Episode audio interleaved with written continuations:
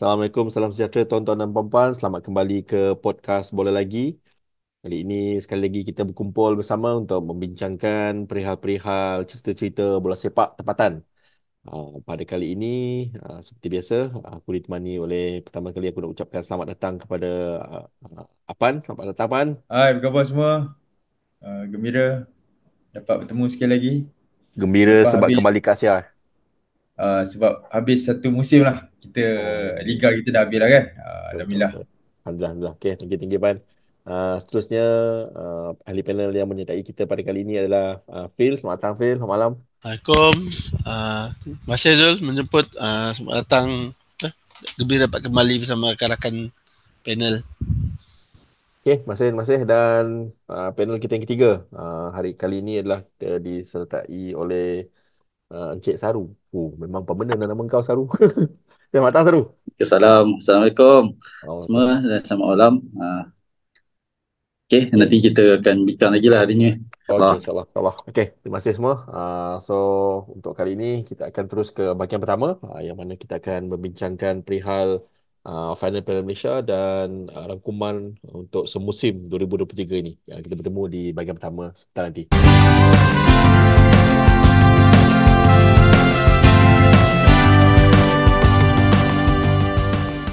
Okay, selamat kembali tuan-tuan dan puan ke bahagian pertama. Uh, seperti yang aku sebut sebentar tadi, untuk bahagian pertama ni kita akan memberi fokus dahulu kepada uh, final Piala Malaysia. Walaupun dah apa, dah dua minggu. Dua minggu dah berlalu. Eh.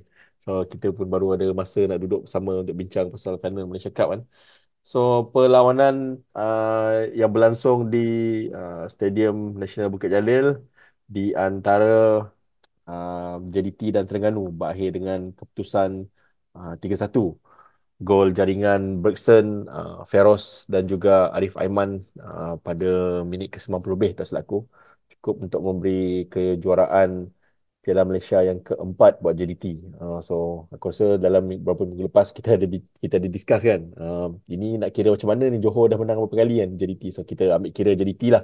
JDT uh, menjuarai uh, Piala Malaysia untuk kali keempat dan dengan itu melengkapkan quadruple kedua dia uh, selepas menjuarai Liga, Piala FA dan Sumbangsi uh, awal musim uh, dahulu sepanjang musim dan ini mengulangi pencapaian uh, double quadruple Uh, so they have bettered uh, apa yang Kedah buat sebelum inilah. Uh, so uh, kejohanan uh, dan memenangi liga untuk kali yang ke-10 dan Piala FA juga kan untuk yang kali yang ke berapa entah dah tak ingat aku untuk Piala FA. So fokus kita kepada Piala Malaysia pada uh, pada uh, pada kali ini. Uh, aku nak jemputlah kita punya resident. Memang fan JDT kita. Siap pakai baju JDT lagi kali ini. Apa komen kau uh, Saru overall terhadap perlawanan tersebut? Uh, maybe ada apa? Uh, your choice of man of the match ke or any incident yang kau nak kau nak fokuskan kepada perlawanan tersebut ke Saru? Silakan Saru. Uh, terima kasih Zul. Uh, agak kecewa personally sebab JDT pula yang menang kan? Sebab terlahannya bukan JDT yang menang. Betul. Uh, saya saya uh, rasa uh, berminat dengan keadaan Padang lah. Uh, bila kita tengok keadaan Padang ada orang kata uh, Padang tu sesuai untuk uh, Terengganu menang eh malam tu. Kerana boleh main long ball lah uh, macam uh, apa tak seperti uh, permainan JDT lah kan. Uh, tapi bila saya sendiri pernah tengok live lah uh, Terengganu bermain di atas Padang Terengganu sendiri kan. Padang Terengganu ni bagi saya uh, ketiga lah tercantik di Malaysia sekarang ni.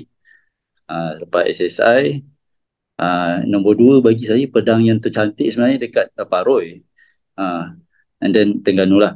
Okay. so jadi bila uh, Terengganu pun main atas padang uh, SNBJ malam tu Uh, sebenarnya pun Terengganu terganggu sebab cara pemain Terengganu, Terengganu adalah lebih baik dengan padang yang lebih cantik lah. Uh, jadi tak tak ada lah advantage 100% kan dekat Terengganu walaupun padang macam tu kan orang kata. Hmm. Uh, dan malam tu uh, me- memang orang kata research uh, referee tu datang dari mana dan kenapa dia bias. Eh, ref, ref dari mana? Ref juga pada menung ref tu orang kata dari Selangor. Oh. Ref Selangor. Uh, uh, kemudian orang kata uh, dia punya bias ni kepada JDT tu supaya Terengganu tak menang Piala Malaysia. Ah, betul. Dan dan apa Ah. meng, meng, mengsecurekan Selangor Dan- ke Asia lah. Ya, itu Oh, ini, itu ini first time aku dengar ni. First time aku dengar tu. teori konspirasi ni. Ah, jadi tak apa lah. Tapi masa first half tu uh, okey lah. Satu sama kan. Very tight match. Uh, bila masuk second half tu saya rasa ada sedikit vibe uh, bila KL lawan uh, JDT JDT. Piala Malaysia yang dulu yang mana KL menang. Uh, sebab JDT sebenarnya bila start Corbin Ong dah injured dengan Lori pun dah injured so dia terpaksa bermain tanpa left back yang uh, natural.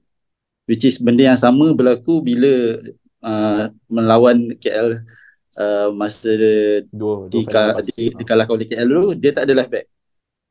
Uh, dan pada masa yang sama juga uh, Cabrera tak diturunkan kerana injured.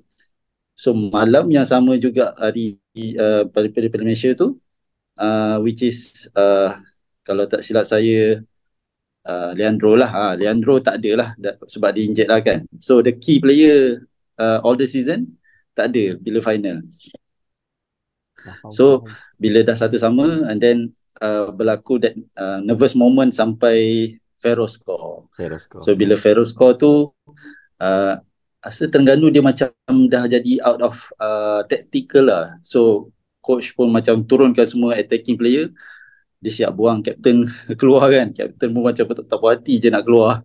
Kenapa dia kan? Ha, itu uh, last uh, bila dia terlalu push untuk uh, second goal tu uh, defender pun buat uh, not the real uh, silly mistake dia bas- just macam terlepas tadah kaki macam tu Arif Aiman dengan bijaknya just lalu je lah atas kaki tu dapatlah penalti Betul, uh, and then that's all betul, betul. Hmm. So uh, itulah. Um, memang uh, walaupun kita we we won we won a surprise result masa tu kan masa kita preview tempoh hari kan tapi lah we did say that atas kertas memang jadi is too too strong untuk Terengganu kan. Tapi during our preview tempoh hari uh, Apan during our review tempoh hari kita sebenarnya memberi apa kalau ada game changer kepada result ini adalah uh, defend Terengganu lah. Dan kita kita beri fokus kepada the set, apa, pairing center back dia kita beri fokus kepada pada uh, left back dia kita beri fokus kepada keeper dia sendiri kan so yalah walaupun tumpas ke Apan uh, pada komen kau how, how how is the overall performance of the defense line Terengganu malam tu yang kita bagi extra fokus masa preview hari tu kan how how did they fare during the match itself ah? Uh, to be honest aku rasa um, Terengganu telah menurunkan barisan terkuat mereka lah kan untuk untuk untuk barisan pertahanan. Uh, dan aku rasa um, pada mulanya um, aku tak expect pun macam uh, Terengganu boleh bermain sebegitulah. Maksudnya tak melepaskan uh, uh, la- larian-larian mudah dan dan sebagainya lah kan. Maksudnya mereka mereka datang dengan semangat yang tinggi untuk mengekang asalkan daripada JDT lah. Tapi uh, bila tengok uh, dapat penalti pada seawal minit ke berapa eh? Kedua ke ketiga kan macam tu kan. Ah, So aku rasa um, uh, aku aku rasa uh, macam secara moral lah. personalnya aku rasa Hmm. secara personalnya macam uh, pengadil dah dah dah dah, dah bunuh lah game tu. Oh. Sebab aku aku aku rasa uh, penalti tu mungkin mungkin terlalu soft walaupun uh, ada mungkin ada sedikit kontak tapi aku rasa macam terlalu awal lah terlalu awal untuk memberikan uh, penalti. Kepada mana-mana tim pun pada pada ketika itulah sebab dia dia dia final kan. Um, walau bagaimanapun aku rasa uh, feedback yang baik juga daripada Terengganu. Dia dapat uh, atasi deficit gol tu dan dia dapat samakan kedudukan. Dan selepas tu aku rasa pertahanan Terengganu bermain dengan bermain dengan sangat baik lah. Sebelum uh, Feroz menjadikan gol. So secara overall aku rasa um, uh, seperti yang dijangkakan lah untuk secara peribadi aku memang menjangkakan JDT akan menang malam tu. Uh, walaupun dengan dengan dengan apa cara lah kan sama ada uh, daripada dead ball ke ataupun daripada serangan balas ke. So overall okey lah bagi aku untuk untuk untuk untuk barisan pertahanan Terengganu pada malam tu. Betul betul. So in in in a way apa kita ni sebagai neutral we we we got a spectacle lah walaupun game tu kan ada adalah aksi yang Hmm. menarik kan dan menarik yang Feroz score tu kan uh, antara pemain-pemain yang kita apa kita dekat podcast ni pernah pernah pernah pernah bagi fokus lebih kan dalam segmen Harimau. Watch kan. So then to see him score tu me- men- menarik lah. Dan Hmm. yalah uh, Arif Aiman kan. Kita ni apa? Ya, Arif Aiman di sana sini kan. So it's it's it's a good it's a good goal lah untuk Arif Aiman uh, to cap his performance of the entire season kan. So Betul. okay memang yalah susah kot uh, nak nak nak nak nak menidakkan uh, JDT menjadi juara Piala Malaysia kan. Especially hmm. tapi kalau kalau ada ruang untuk kalahkan JDT ni nak nak apa nak bagi orang lain jadi champion ni liga memang tak boleh. So tinggal cup competition lah kan. So even this pun uh, we thought it would be close. Tapi betul lah apa kau cakap Pan. So the the early penalty kill kill the game lah. So that's that's overall pasal pasal game tu aku rasa memang selain daripada apa yang uh, Saru dah sebut tadi, apa yang Apan dah sebut tadi banyak orang dah dah ulas sebenarnya. Uh, considering lagi match ni dah berlalu almost two weeks dah pun kan. So memang ramai dah ulas pasal game ni. Cumanya um, before the game started banyak fokus juga dibagi kepada apa uh, Pembadanan Stadium Pembadanan Stadium Merdeka PSM kan Pembadanan Stadium Malaysia Stadium Merdeka kan uh, dalam pengurusan padang kan. banyak fokus dia bagi kepada situ tapi kalau kau tanya aku when the game started can, nampak memang tak cantik lah tapi at least tak ada rumput yang tercabut kan macam awal-awal masa pesta bola merdeka dulu memang nampak padang tu tak ready lagi kan dengan rumput tercabut so overall aku rasa okey jugalah sebenarnya. Tapi mungkin injury yang apa uh, ada berapa injury ya hari tu? Notable injury kita hari tu? Ko Corbin Ong Corbin yang Ong. dengan U- Ubay. Angin Ubay kan? So Hmm. it might be contributed by keadaan padang tu lah kan. Tapi aku nak tarik perhatian sebenarnya kepada uh, Phil ya. Aku nak tarik perhatian sebenarnya kepada kepada crowd management stadium pada malam tu sebenarnya um, aku agak terkejut sebenarnya bila bila official number that was announced uh, yang datang ke stadium malam tu was what 84,000 eh yang katanya uh, katanya 80 ribu. apa 84 Mengalahkan Coldplay. Ya, mengalahkan Coldplay. Dan, uh, so, tapi itu yang official number lah. Tapi lepas tu kita sebenarnya banyak banyak dengar desas-desus pasal sebenarnya game tu, eh, bukan desas-desus, memang laporan daripada orang yang turun ke stadium kan. Uh, ada overcrowding issue sebenarnya. Not something yang baru. kita yang dah pergi stadium, dah Stadium Nasional Bukit Jalil tu for more than 20 years, bukan something yang new kepada kita lah. Um, apa, apa apa apa kau dapat Phil daripada cerita-cerita pasal crowd yang ke Bukit Jalil hari tu Phil? Okay, maybe nak sentuh juga sikit pasal hal, hal Padang kan. So, Hans Isaac dengan tim dia actually promise lepas konsert Coldplay Padang akan tersedia elok lah untuk final. Apparently, they, they failed to deliver the promise je kan. Tapi bak kata Zudin nampak macam okay, tak tercabut. Tiba dan sama juga Corbin Ong injured and Ubay uh, is uh, injured juga. Tapi even though Ubay mention pasal dia tak dia tak salahkan Padang lah, tapi nampaklah kaki dia memang planted. nampak apa awkward lah dia punya Memang plan, ACL kan? Confirm ACL. Yes, yes, SCL. So that's one part yang rasanya perbadanan kena kena tengok lah sebab kita faham lah dia cakap pasal income kan but then they, they should manage it better lah in terms of because Padang tu is the the the, the apa orang kata jiwa stadium is Padang kan so okay anyway about about, about the Zul punya question ni yeah but menurut macam experience for my personal experience pun I've seen similar scenario lah. On duduk kat tangga. I think we talk about it before kan.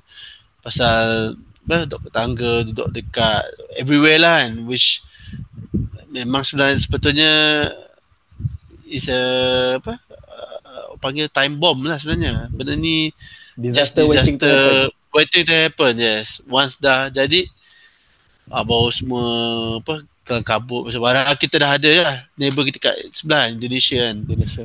yang dah ada like very bad apa uh, crowd punya problem.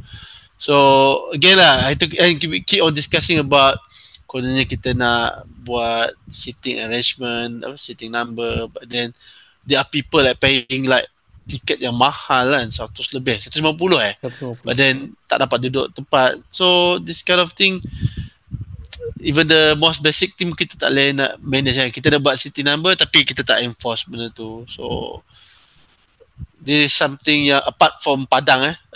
Sebenarnya perbadanan I'm not sure siapa yang sepatutnya bertanggungjawab perbadanan ke penganjur perlawanan IE MFL ke dalam hal-hal uh, crowd problem crowd management apa uh, marshal ni but they have to do something kan kalau let's say kita tak boleh nak get apa tak boleh nak lagi implement so city number tu uh, enforce. Paling-paling pun tengok section kan tu just the, the list can do kan. And itulah pasal tiket yang katanya berkali-kali scan kan. There must be some some mechanism kan to to to to apa to disallow those thing. So maybe Afan dengan Saru ada pengalaman lain kan kalau nak add uh, bagi, bagi, bagi aku benda ni seiring lah padang dengan the the the the, the crowd crowd management tu. Betul betul faham. So hmm, apa? We always uh, kita banyak kali juga discuss sebenarnya pasal ni kan yang we we want our football experience to be a uh, experience yang selamat kan experience yang sesuai untuk bawa budak-budak kan. Betul fa- family friendly yeah, and of course friendly, yang, safety kan uh, yeah.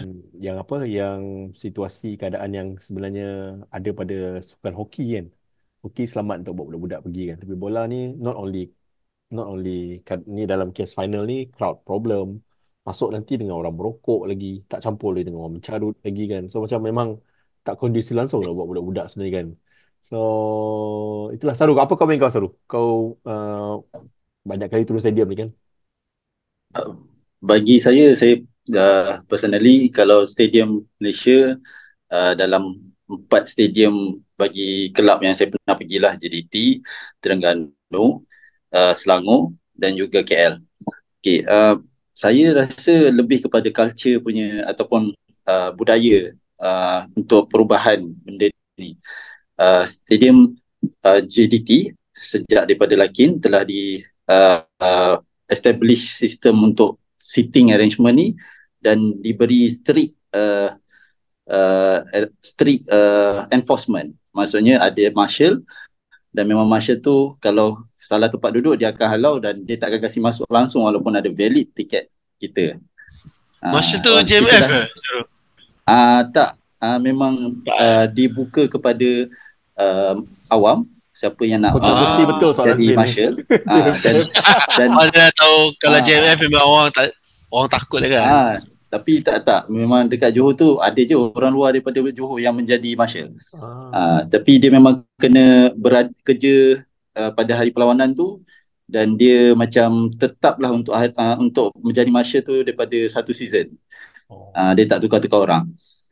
Uh, cumanya memang kena strict enforcement lah uh, dan marshal tu pun bukan marshal yang jenis uh, lah dia kasih orang duduk lepas tu dia tengok game kan dia tak kisah kan apa oh. kemudian berlaku memang, kan. Memang proper uh, proper kena ada. Ya, yeah, uh, kena ada proper. So bila uh, kalau you, uh, kita tengok masalah yang berlaku dekat SMBJ tu kalau rata-ratanya berlaku pada Terengganu punya bahagian kan? Ha, betul, betul.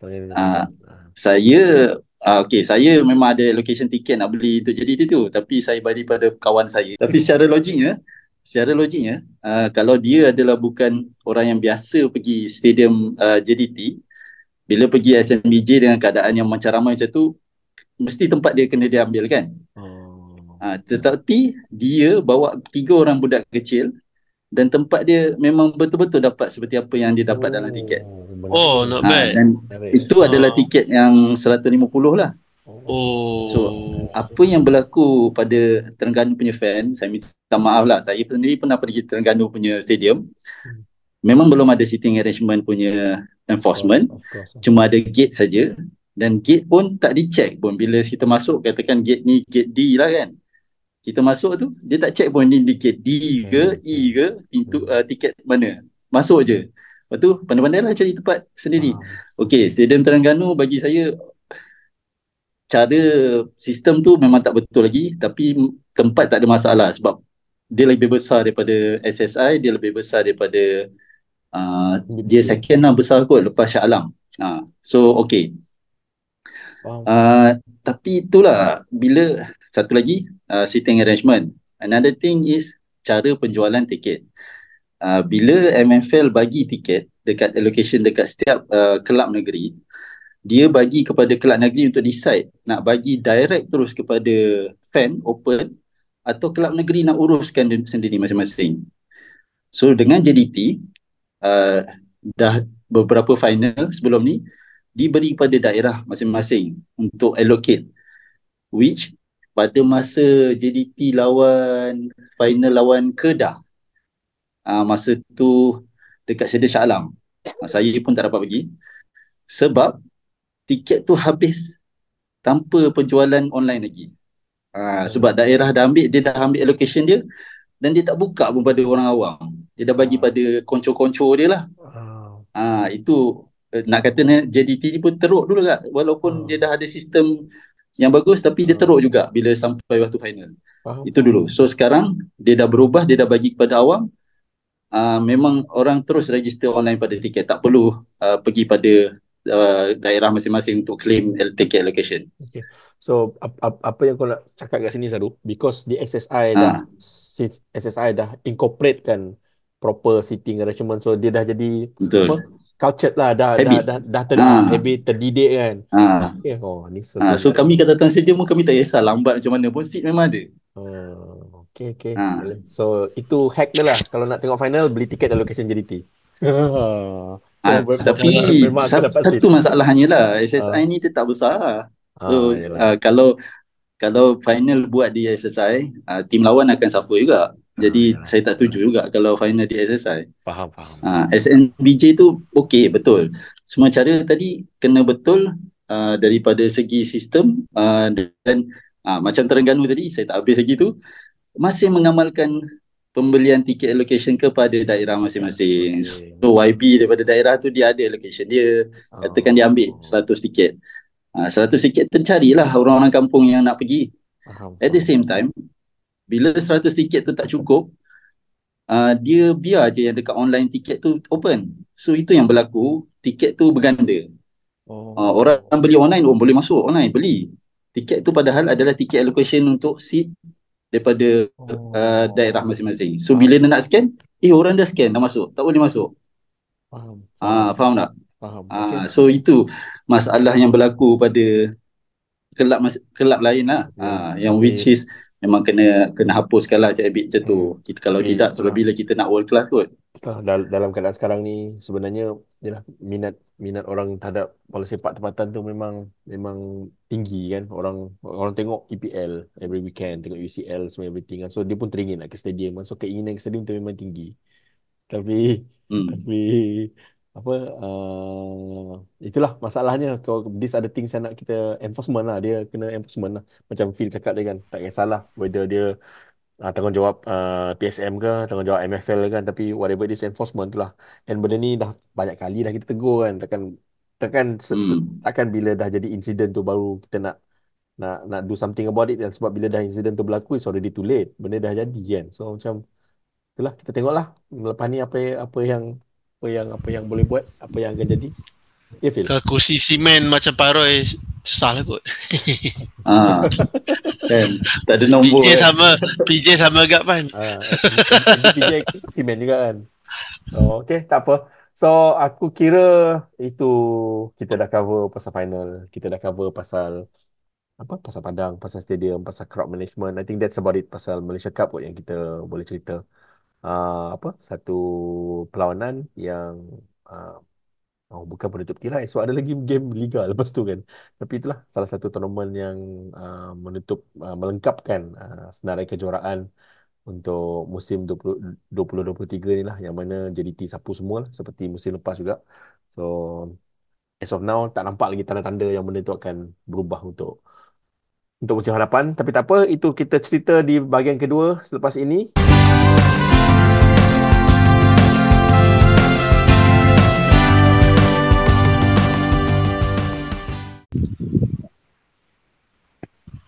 Selamat kembali tuan-tuan dan puan ke bahagian kedua uh, podcast kita kali ini. So, di bahagian kedua ni, sebelum aku mulakan dengan segmen seterusnya, aku just nak remind everyone lah kepada yang uh, first time dengar podcast kami kali ini. Uh, episod-episod lepas podcast kami ada dekat Spotify, ada di YouTube dan juga ada di Apple Podcast.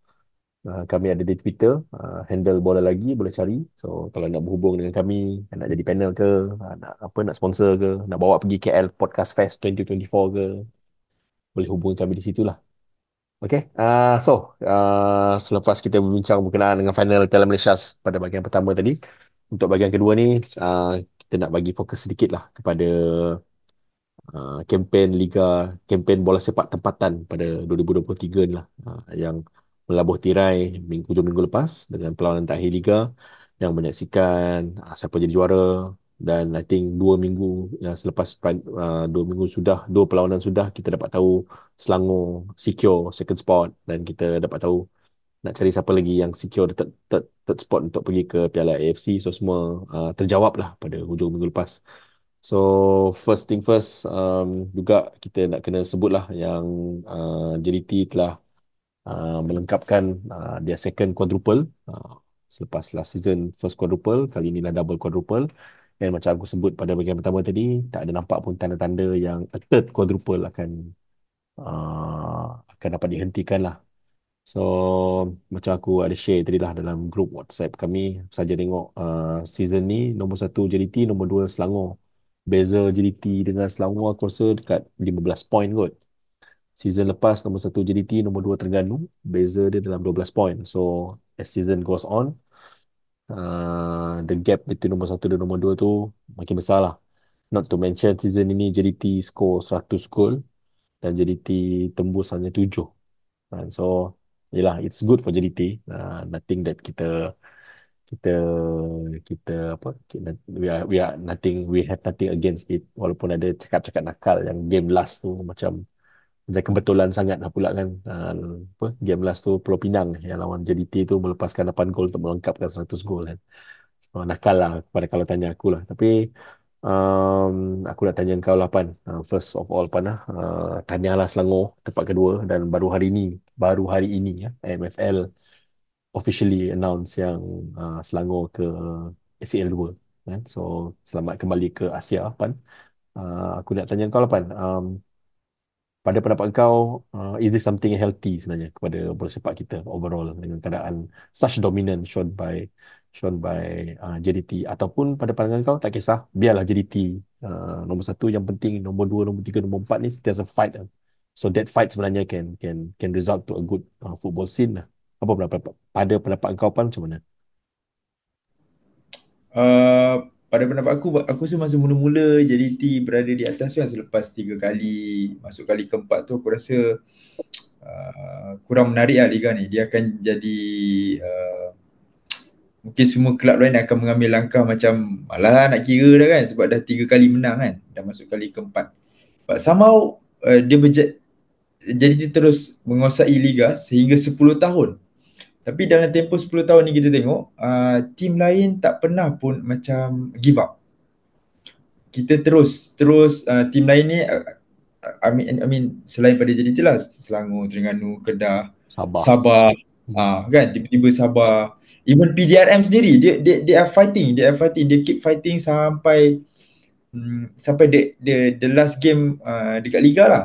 Which is aku tengok uh, perkara tu sangat uh, baik uh, walaupun dominasi tu berterusan aku rasa uh, since kelab lain pun turut memberi ingin memberi saingan so chances untuk player-player lain uh, bersinar tu tinggi juga di kelab-kelab lain so aku rasa uh, option tu lebih uh, terbuka walaupun uh, most of our Malaysian player uh, dekat dekat JDT tapi uh, banyak banyak lagi kelab-kelab lain yang mampu memberi ruang dan orang boleh bersinar dekat dekat kelab tu lah.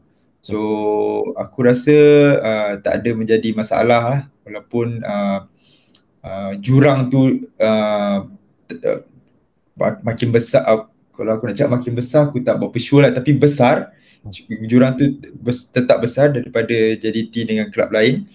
Kita tengoklah JDT cara dia main kan semua dengan facilities. Ah, facilities kita tak cakap lah memang tak boleh nak compare. Cuma cara dia bermain tu sendiri kita dah tengok dah so aku rasa tahun ni dia orang bermula dengan sangat garang lah 4-0 at least 4 hmm. gol at least 4 gol dan dia bola setuju tu tiga daripada tu dekat dengan de- dekat satu game which is dengan Kedah Kedah uh, dan Nanti gol So, ketiga macam- tu pun last last last minute yang Ah. score. Hmm. So lagi empat tu kau imagine daripada berapa 24 game tu memang macam ah macam mana lah kan. So ah, memang memang sangat hebat lah untuk untuk untuk menguasai liga dengan hanya bonus 7 7 gol. So aku rasa itu satu pencapaian yang yang sangat besar lah untuk untuk untuk sebuah kelab di Liga Malaysia dan Betul. untuk menghasilkan setiap game 4 gol tu aku aku memang how macam mana mereka melakukannya kan. Ah itulah itu itu itu aku punya pendapat lah.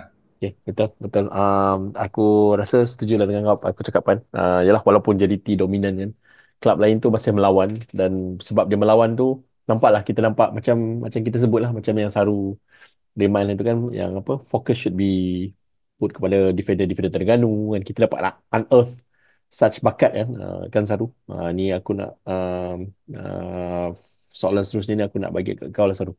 So, apa um, selain daripada dominance of JDT ni banyak uh, banyak ditunjangi lah uh, banyak di apa banyak ditunjangi oleh uh, satu sosok yang bernama Arif Aiman lah. Another MVP like performance daripada dia kan. Berapa uh, goal assist dia season ni? 22 24 eh goal assist dia.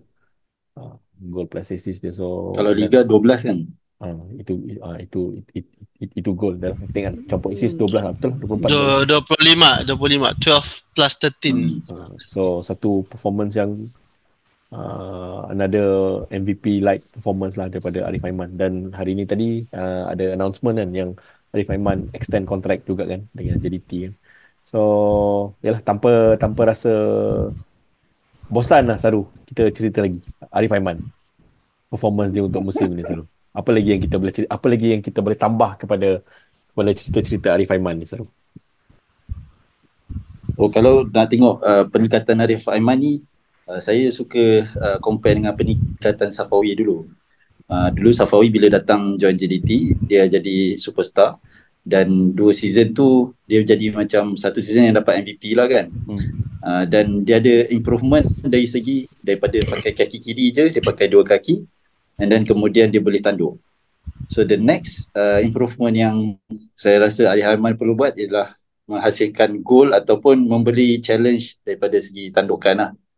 Uh, sebab dia dah memang notable boleh pakai dua-dua kaki, Betul. dia boleh berlari dengan bola, tanpa bola pun dia boleh buat-buat larian yang menarik.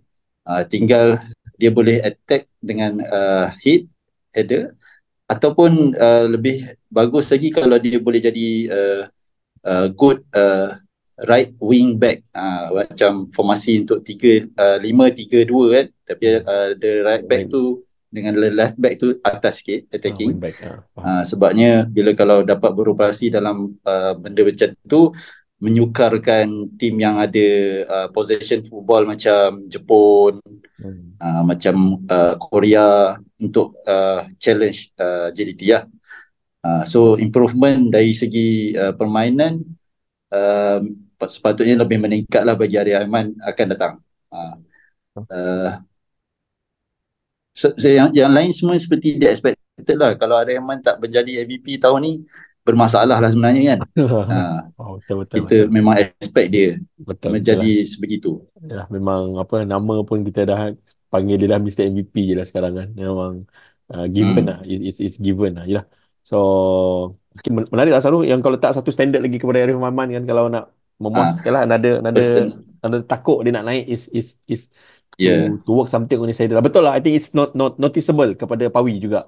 Not long after dia ke JDT tu dia siap score header for Harimau Melaya kan. So I think I think Yes. betul lah apa yang kau cakap Saru. So Phil selain daripada Tapi another Ya. angle kan, Ya. Zul. Ya. Personally, uh, ada ura-ura lah Arya Aiman ni uh, dah mula ada pasangan hidup. Uh, jadi bila uh, itu dia ada satu lagi cabaran, uh, which is sama dia nak kahwin ataupun uh, delay until dia punya superstar level tu dah lebih. Faham. Buat macam tinggi kan. Son, Son, Son tak kahwin kan? Ya, ha, Eh, ha. berapa umur? Ah, 21 kan? 21, 22? Arif Aiman? ya 21. Hmm, muda lagi kan? Tahun depan 22 lah. Ha. Eh. So uh, uh, dia sama dengan Feroz juga. Feroz ni pun umur tapi Feroz berumur sikit. Feroz dah 25. So uh, orang kata uh, player GT ni kalau bila dia berkahwin memang dia ada sedikit perubahan dari segi tahap permainan. Uh, dah terbukti pada Safawi, dah terbukti. Tapi sebenarnya Safawi saya tak lebih kepada dia kahwin, sebenarnya lebih kepada injury dia. Hmm. Dan injury dia itulah yang membuka peluang untuk Arif lebih menyinar dengan lebih baik. Betul. Ha, sama juga dengan Ferris, uh, dia bergantung sebenarnya kepada injury Syarul Saad. Hmm. Syarul Saad lebih injured, dia dapat lagi banyak masa bermain, masa bermain.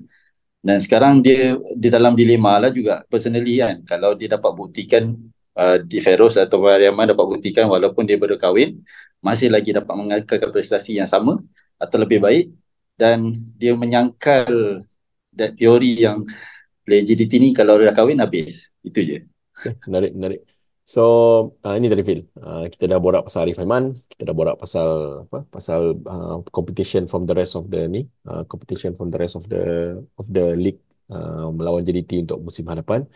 Aku nak nak sentuh ni sikit Phil. Uh, sebab uh, sama juga official hari ni tadi lepas uh, MFL announce yang Selangor ke uh, ACL 2 uh, sekali itu juga uh, officially uh, MFL announce penjaring terbanyak assist terbanyak dengan clean sheet terbanyak. Kan.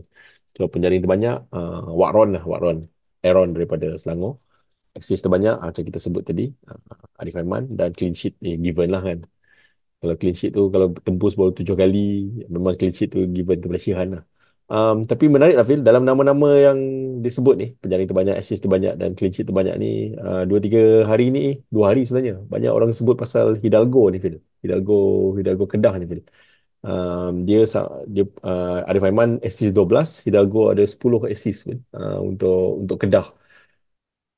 Um, apa komen kau Phil pasal Hidalgo ni Phil apa apa yang apa yang menarik sangat pasal Hidalgo ni menjadi cakap-cakap? Siap ada cakap nak naturalisasi Hidalgo ni Actually Hidalgo ni apa uh, personally menarik perhatian uh, ni lah since zaman uh, Pahang kan uh, under coach Dolah pun even. So mula tengok Aish macam mana lah Pahang dapat player macam ni kan?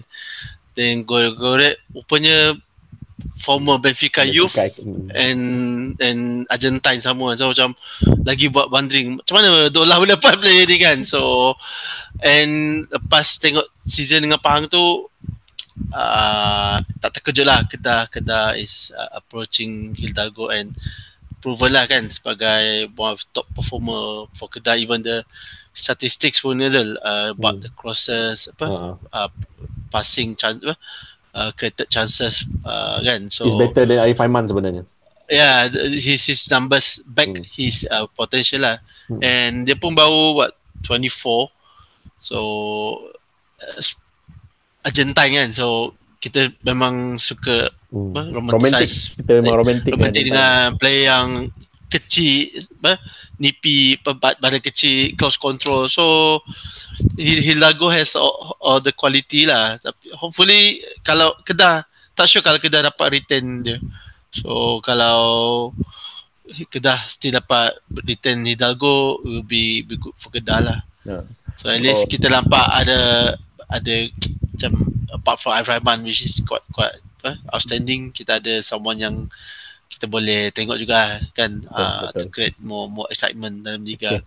Uh, dia masalahnya kalau apa dengan dengan masalah financial yang Kedah hadapi sekarang ni dan dengan such a hot prospect nak kena retain tu payah nak retain kan so nama yang next will be sebut is uh, pindah kalau nak berpindah pun ke selatan tanah air lah kan so selalu, Tapi takkan lah Wikipedia dia dah letak dah 2024 Jarul Daud Takzim. Oh.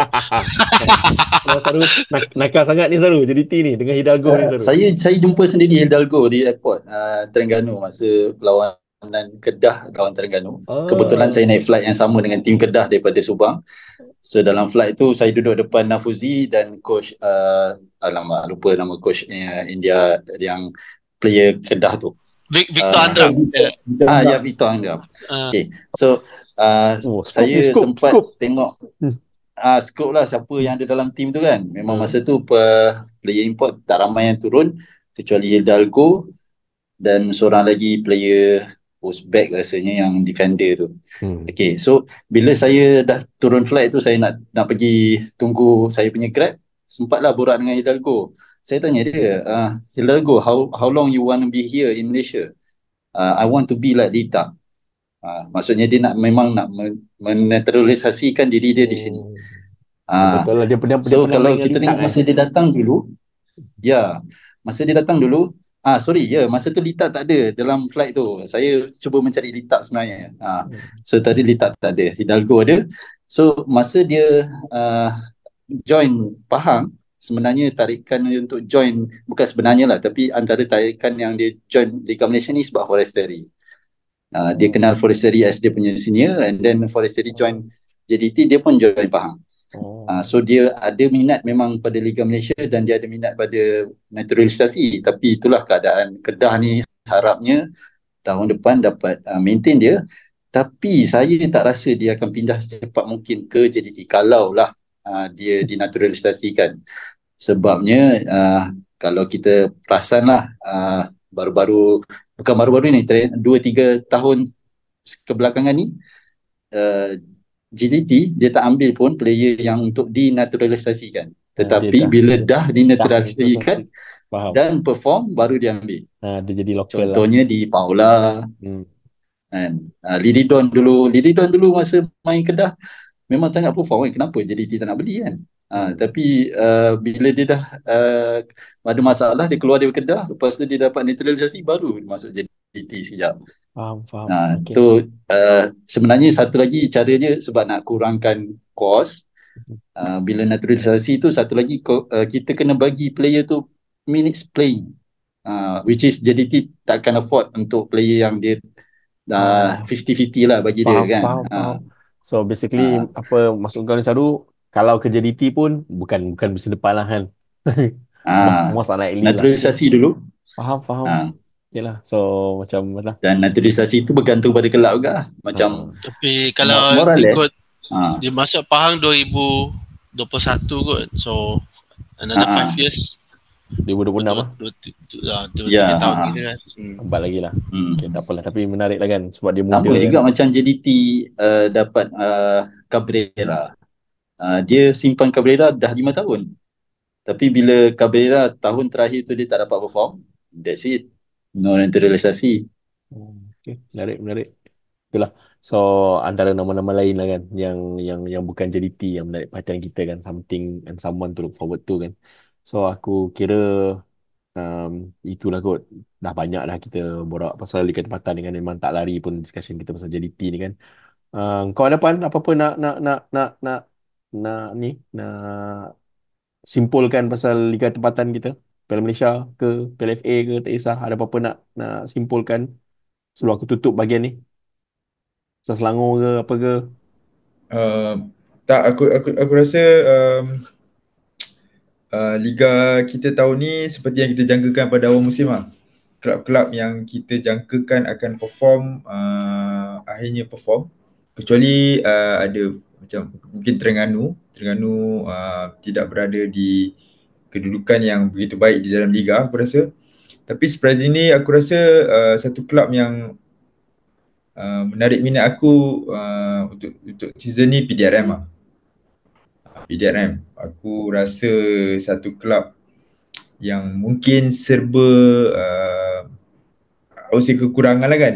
Uh, Maksud aku bukan dari segi buruk lah. Bila kita bandingkan dengan kelab-kelab yang dah established ni Yang dah besar ni aku rasa PDRM mungkin agak kecil.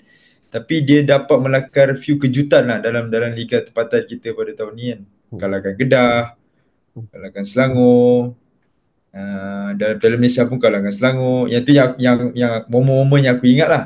So aku rasa ada few player juga yang yang yang bagus. Mungkin uh, boleh menarik minat kelab-kelab lain lah untuk untuk wow. untuk lebih bersinar di, di musim hadapan. Itulah tu pendapat aku lah. Faham. Itulah dalam dalam keadaan dominance yang jadi ditunjukkan di semua di semua pertandingan pun at least kita masih nampak lagi lah. Macam kau cakap kan, uh, kelab-kelab lain tu masih serius nak melawan ya. So mungkin tak semua kan dengan masalah-masalah financial kan macam ada kat Terengganu, eh apa, kat Kelantan semua. Mungkin tak semua, Kedah sendiri ada masalah financial. Tapi yalah, ada ada usaha untuk mencuba melawan kan tapi we know limited resources, limited apa uh, limited resources lah especially kan akan menghalang membantutkan usaha tersebut lah. Okay, aku rasa itu saja untuk musim Liga 2023 ni menutup tirai uh, dengan Liga Super tempoh hari uh, dan akan membawa fokus kita uh, apa membawa fokus kita kepada uh, penglibatan Harimau Melaya. Um, aku pagi tadi aku ada baca juga yang Fandi Ahmad masih tertanya-tanya. Dia masih bertanya dengan MFL uh, mana apa jadual liga untuk tahun depan kan. MFL boleh jawab pula kan. Liga baru habis 17 Disember hari tu. Tak ready lagi. Boleh pula MFL jawab macam tu kan. Aku macam ah, kartun betul lah. Tapi tak apalah. Itulah itulah liga kita liga kita wajah kita kan. So itu saja untuk bahagian kedua ni. Bahagian ketiga kita akan bawa ke topik yang agak menarik sikit iaitu Harimau Melaya so kita berjumpa di bahagian ketiga selepas ini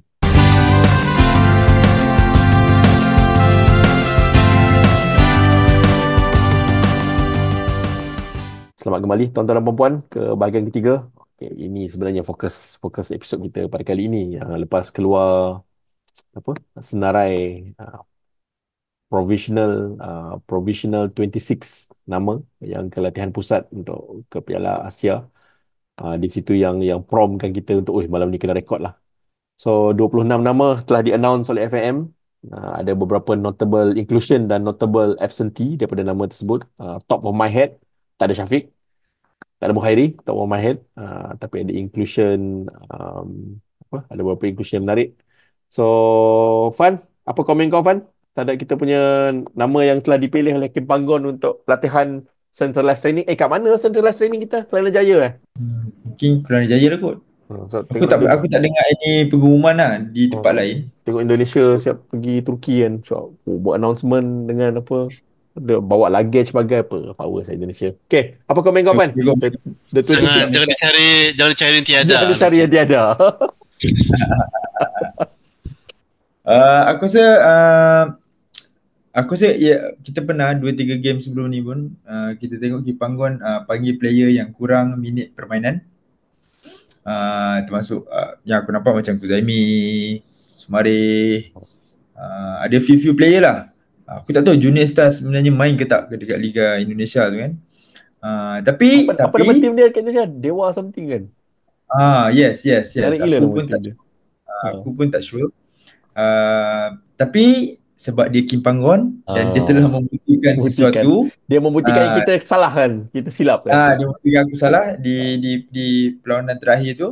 So aku memberi kepercayaan penuh kepada Kim Panggon. Ah uh, walaupun walaupun uh, mungkin kita boleh berbahas lah sama ada player yang dia bawa tu tak ada minit permainan ataupun player sekian sepatutnya uh, boleh masuk dalam uh, dalam pasukan. Tapi aku rasa Kim Panggon telah menilai dengan baik dan pasukan Kim Panggon sendiri uh, I mean keju- pasukan kejuratan Kim Panggon sendiri pun dah dah menilai di sepanjang musim ni. Aku rasa itu uh, keputusan yang uh, baiklah untuk negara kita ke Piala Asia. Okey, betul uh, aku nak tarik perhatian Saru ni lah uh, kepada dua player JDT ni yang telah diincludekan uh, Syame Syame Kuti dengan Natso Insa. Susah gila aku nak sebut nama dia. Tak pernah betul aku sebut nama dia kan.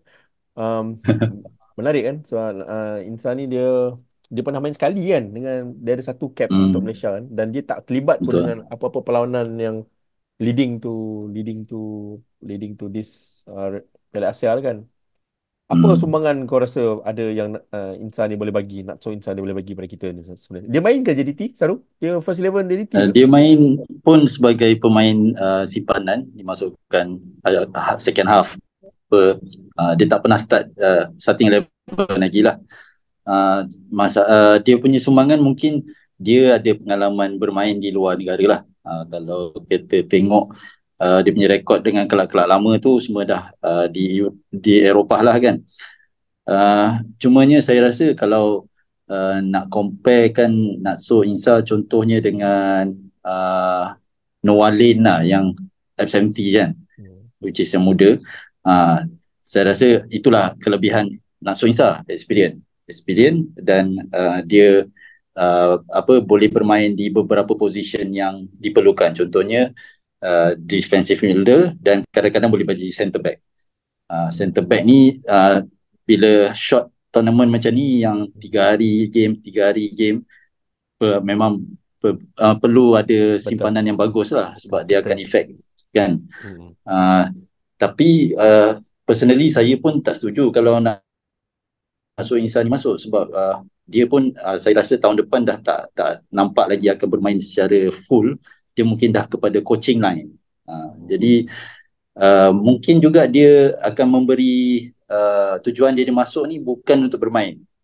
Maksudnya dia menjaga dari segi experience dia bermain di luar negara dan sebagai pemain paling senior. Dia lah paling tua dalam tu, oh, 36 tahun tahun ni. Betul, 36. Uh, uh, so dia memberi memberi inspirasi sebagai pemain paling experience lah dalam pasukan kan. Uh, so uh, itu mungkin salah satu sebab lah dia ada dalam uh, tu. Uh, uh, tapi kalau player lain Uh, nanti akan di shortlist kepada 22 ke 23? Uh, maksimum 23 tapi kita tak tahu. Uh, dia between 18 to 23. So kalau dia nak bawa maksimum 23 maksudnya tiga orang akan keluar lah.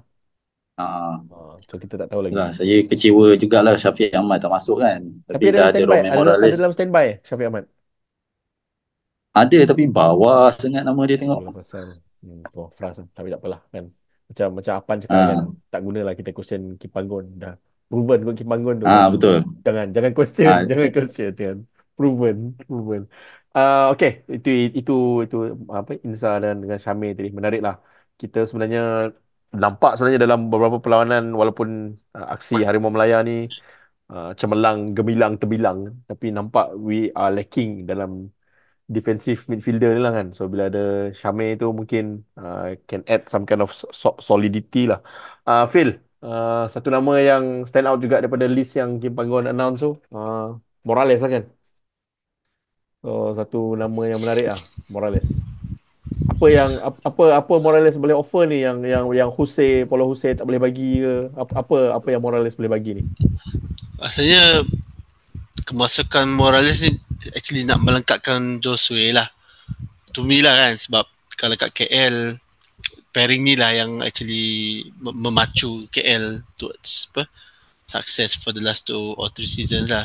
But interesting lah kan macam uh, announce Morales tu ada dalam adalah somebody yang cakap Morales akan jadi apa warisan tu tu masuk dalam list. Uh, tak apa tu different story lah. Tapi a quality player like Morales of course akan akan add add value lah kepada our team kan? So looking forward for for for for Morales contribution. Just that tak pasti kalau Morales ni boleh main pure number 9 because nampak gayanya apa beside number 6 yang kita lacking. Sebenarnya kita actually lacking pure number 9 lah apart from Darren Lock.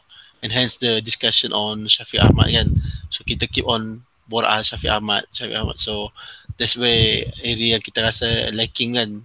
Nombor 6 dengan uh, Pio nombor 9 kan. So tak apa. Again kita berpegang pada falsafah pertahankan kepimpinan Kim Panggon. So kita percayalah. Just that yang Nasir Insan ni kelakar lah juga sebab throughout the years kan lepas dia main first game kan setiap kali keluar line apa call up list mana Insa? Mana Insa? Mana Insa? Hmm. when actually Insa Insa, uh, Insa dah tak ada Insa masa dah uh, dah 36 kan then orang bercakap patutnya Hong Wan main Hong Wan main. Dan banyaklah aku komen Hong Wan the jadi tiga kan. So tak kalah but then maybe yang macam Saru cakap Insa ni is uh, for to to to bring the apa, uh, group together lah as a elder statesman dalam dressing room betul betul uh, elder yang elder statesman yang all this while kita kata apa role yang dipegang oleh Brandon Gunn kan yes maybe. So just again tournament kan tournament is is different ball game lah. Is totally different ball game so you need semua orang player available semua kena main peranan kan on and off the pitch lah. So basically nama yang ada dekat uh, 26 tu dan nama yang standby list tu hmm, kita terima kita kita terima lah kita kita lah kita percaya decision Kim Panggon kan dan and his technical team so we we do believe that that should uh, that team will be the best to bring our cabaran our challenge to Piala Asia yang akan bermula kurang daripada sebulan eh. Aku boleh tengok balik jadual. Oh, cuma Zulan, saya ya. saya kecewa jugalah uh, apa ni uh, Azam Azmi tak ada dalam senarai backup ataupun senarai panggilan. Aku aku tak, saya tak aku nampak uh, FM bagi Oh Azam Azam Azmi oh Azam Aziz sorry sorry. Ah bukan Azam Aziz ha. Azam Azmi dengan Saya kecewa uh, aku uh, kecewa Aziz. sebab Azam main full time the last game uh, te- uh, Terengganu. Uh, dan saya melihat perlawanan tu uh, walaupun first half je sebab lepas tu hujan saya cabut. Tetapi Dia ada dia ada headline ni cakap alami kecederaan jadi punca Afro dengan Azam disisihkan. So Hmm. ada yang tak dah tahulah sebut apa injury dia. Ada yang sebut Maybe yang recurrence ke injury yang prior to apa Malaysia kat final tu kan. sebab, sebab, sebab tu ada yang dah sebut dia tak main kat uh, Piala Asia Senior ni dia boleh main untuk Piala Asia Under 23 lah. Ada ada Oh, okey. di komen-komen cakap macam tu lah. So itulah. Jadi saya kehilangan Afro tu worrying jugalah and macam nampak Kuzaimi tu macam one to one punya replacement lah. Even though maybe Afan boleh komen lebih lah. Kuzaimi pun I mean bukan Kuzaimi yang di Negeri Sembilan kan untuk Selangor pada season ni kan. Hmm. So Ada komen Pan pasal Kuzaimi? Inclusion. Uh, last game dia main, last game dia main uh, as a sub. Itu pun setel, setelah lama lah aku tak tengok main. Tapi dia main tu uh, tactical dia macam I think more attacking kan masa tu mungkin ada tiga defender je kat bawah. Kuzami sama menjadi left back. Uh, sebab Alif Rizwan tu dia macam apa panggil apa? Uh, wing back ya macam naik turun naik turun kan. So itulah perlawanan yang aku tengok Kuzami main. Uh, tak penuh. So tak roller coaster lah tahun ni kan. Dia pun ada injury, main pun tak sangat. So bukan Kuzami yang kita tengok masa Negeri Sembilan lah dengan Piala Suzuki Cup. Betul, betul. So itulah dia tadi. Um, itu senarai yang ada uh, 26 dan senarai standby. So kita terima, kita percaya dengan Kim Panggon. Uh, macam kita juga sebut it's too late to make any major changes pun uh, dengan dengan tournament dah nak start. So macam aku sebut tadi aku baru tengok jadual ush 15 15 Januari less than a month untuk kita lawan Jordan nanti. tapi kita ada f- a couple of friendly kan prior Uh, satu je kot, Syria kan. Syria aja. sendiri aja eh. Satu je. Hmm. Sepatutnya Arab Saudi tapi kita, Arab Saudi tarik. Oh ya mak ya Mancini Mancini cuak jumpa kita. Ah, Man- Ah, Mancini dia just jumpa kita. Mancini relax. eh boleh lawan knockout. Fuh lama. Dia ingat kita boleh Ah, lawan dia kata knockout. gitu lah kan. Ah, sebab kita, so kita Fis Suria je lah, Fis Suria. Ah, Syria. So kita lawan Syria. So, So- kiranya maybe perhaps dua minggu je lah kot kalau ada, tak sampai dua minggu pun kalau nak training camp ni to decide the last fi- final 23 kan. Rasa dah dia dia dah, dah tahu dah siapa tu. Dia, he have someone in already the complete list in mind. Dia just nak finalize sajalah. Dan itulah menarik. Kita punya standby list pun panjang tu. Tengok standby list Indonesia 6 orang ke 7 orang je standby. Itu aku rasa the actual standby lah. Sampai panjang-panjang standby. Buat apa kan? But again, Kim Panggon kan. Percaya je lah kan. Kim Panggon kan. Okay, so itu saja uh, persediaan kita. Uh, dah tak lama lagi Piala Asia ni. Kejohanan bola sepak paling penting generasi kita. So Saru cakap dia ada tiket Phil cakap dia tak pergi Kau Pan kau pergi Pan Ah, Masih ada peluang ke untuk pergi ke Qatar kau ni Ah, saya tengah tengah sembang-sembang dengan mana ni mungkin kalau ada ada rezeki satu game at least. Kalau lah. Kalau Allah. tak ada, saya akan bersama rakan-rakan di tanah air menyokong pasukan Betul, kita. betul. Tak apa kita ada wakil Kita ada wakil untuk buat live Live nanti Kita ada wakil Kita ada Saru Okay, walaupun Azim tidak bersama kita untuk episod kali ini tapi Azim ada meninggalkan voice note uh, sedikit harapan beliau terhadap skuad yang telah diumumkan oleh Kim Panggon yang akan menyertai uh, centralized training kita. Uh, kita dengar apa komen Azim ya melalui voice note beliau.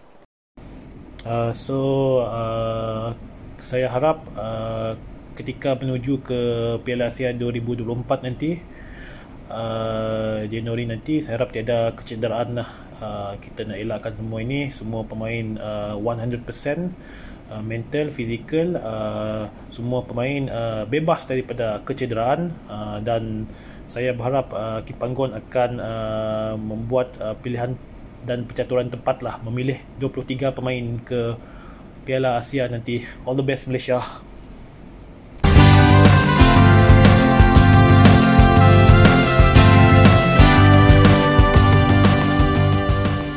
Okay, kembali kita ke ruangan summary, ruangan kesimpulan. Uh, aku nak bagi peluang lah kepada each and each and every of our panel here to say their parting words lah uh, sebelum kita mengakhiri episod ini. Saru, kau ada apa-apa Saru? Nak nak nak pesan ke? Nak nak nak summarize ke? Habis dah bola sepak musim ni. Ada apa-apa Saru?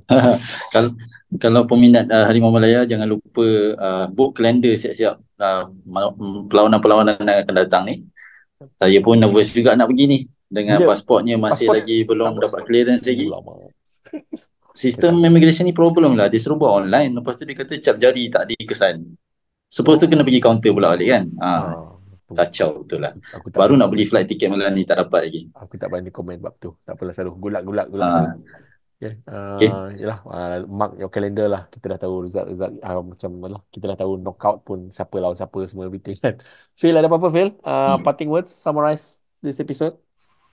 Hmm, just ni kah uh, gearing towards apa uh, tahun baru and of course Piala Asia just keep on following lah progress dengan perkembangan Harum Melaya and sama-sama kita main peranan lah give, bagi hype sikit Betul. Piala Asia ni even kita pun ada bincang pasal there should be proper announcement of the squad kan so so itu different story lah okay just keep Okay. supporting lah Alright. InsyaAllah, insyaAllah. Okay, uh, Pan, kau Pan ada apa-apa Pan?